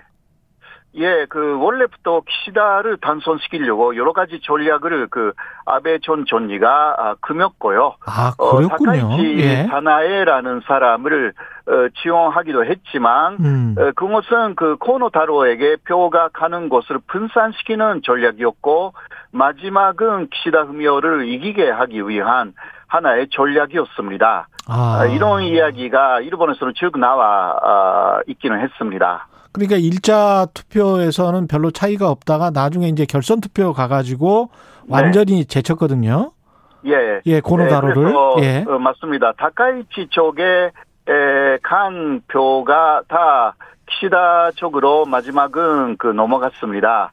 어, 그, 어, 키시다하고 어, 다카이치는 바로 그 28일에 에, 서로 연합을 하겠다라는 것을 공식화하기도 했고요. 예. 어, 그래서, 어, 그, 다카이치라든가, 막, 노다 세이코라든가, 그런 그 다른 그 후보들이 출마를 했는데, 그거는 일자 득표에서 코노타로가 과반수를 넘지 못하게 막아놓는 그러한 역할을 했다. 어, 그렇게 할 수가 있습니다. 결선 투표에 가면 이제 당원표가 줄어들기 때문에 음. 당원표는 결선 투표에서는 그, 어, 8분의 1 정도밖에 들어가지 않아서 국회의원표에 서 강한 키시다를, 어, 그 이기게 만들기 위한, 어, 그러한 전략이 폐후에서 움직이고 있었던 것입니다. 그렇게 보면 스가 전 총리도 마찬가지고 이번에 기시다 신임 총리도 그러면 아베의 그늘에서 벗어나지 못하는 정책이 나올 것이다. 이렇게 네, 예상하십니까? 맞습니다. 예. 어, 그 아베파, 아, 그 이름은 호소다파이지만, 음. 어, 그 사람들은 100명 정도 국회의원을 갖고 있기 때문에, 에, 결국은 그 아베파, 호소다파의 힘이 이번에도 강하게, 에, 발휘가 됐고요. 음. 어, 일본이 그러한 그 바볼 정치에서 벗어나지 못하는 한계, 에, 이번에도, 어, 국민들이 좀 받고, 그래서 민의를 그 많이 반영되지, 하지 못하는 이러한 에, 선거 방식에 대한 실망들이 예, 굉장히 그 오히려 강해졌다고 할 수도 있습니다. 지금 일본 같은 경우는 올림픽 후유증도 있고 경제도 그렇게 딱히 좋은 상황은 아니란 말이죠. 맞습니다. 예. 그리고 코로나 19 유행은 계속되고 있고요. 이런 상황에서 신임 총리가 당면한 과제, 자국 내 과제도 굉장히 많을 것 같습니다. 예. 에, 그래서 아무래도 그 코로나 대책을 많이 그 내세우고 있고요. 예. 어, 그리고, 어, 경제적으로는 그 분배 정책을 추진하겠다.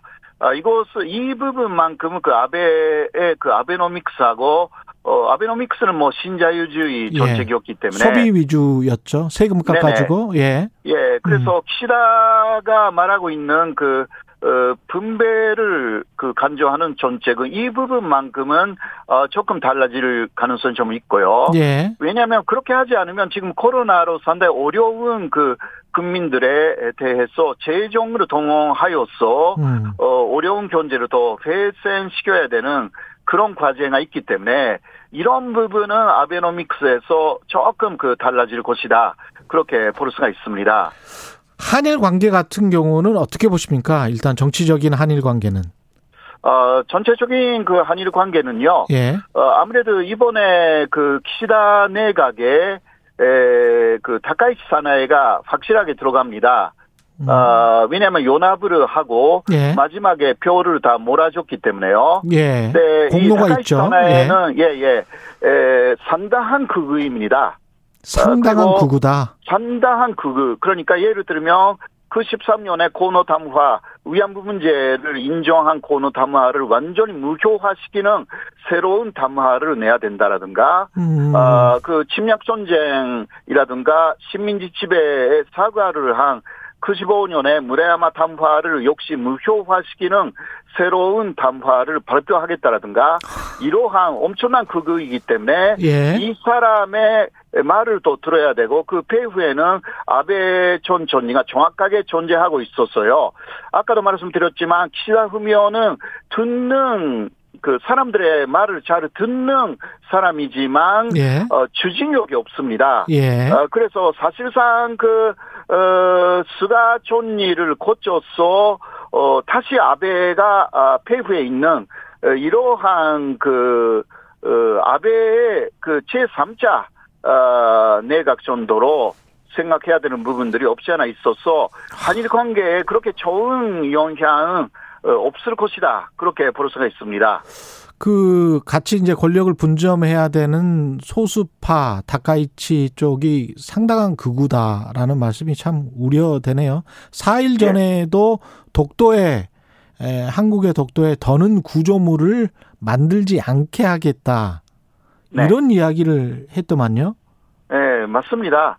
어, 그, 다카이치가 이상으로 생각해 왔던 사람은 그 영국의 태자 수상입니다. 대처. 태자. 예. 그러니까 태자의 업적을 모두 공부를 잘 했고요. 네. 어, 그러한 여성 촌리가 되고 싶다. 이게 다카이치의 또 저름물 시절부터의 꿈인데요. 네. 그것을 좀 더 들여다보면 어 그 포크랜드 분쟁이라는 게 있었지 않습니까? 음. 아, 아르헨티나 앞에 있는 포크랜드 솜을 어, 대자가 공격해가지고 용역 솜으로 만들어 버렸습니다.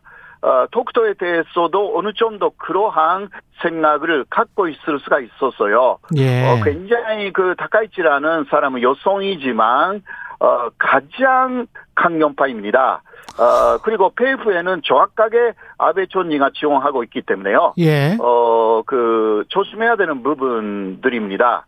그렇군요. 아, 우려되는 네. 지점들이 많네요. 그러면 수출이나 안보 협력 이런 분야는 어떻게 보세요? 예, 한일 간에? 먼저 그 수출에 대해서는 그 코노 타로가 어, 그 수출 규제는 그 사실상 한국하고 일본 사이에서 불편함 없이 하겠다.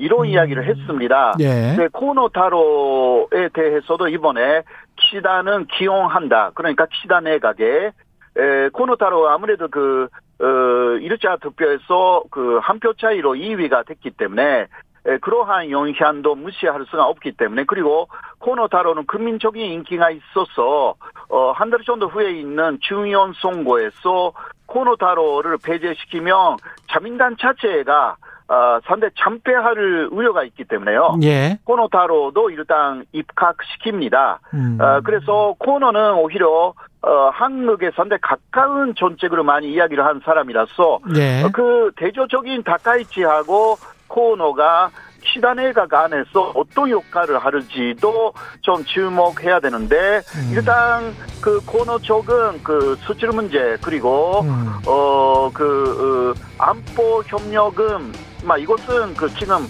한일 간에서 협력할 수 있는 유일한 것이. 예, 특히 북한에 대한 그 안보 협력이 아닙니까? 예. 이것은 계속 그 아마도 어 그대로 어그 갈 것이다. 가져가겠다 그런 세종대학교 허사카 유지 교수였습니다. 고맙습니다. 네.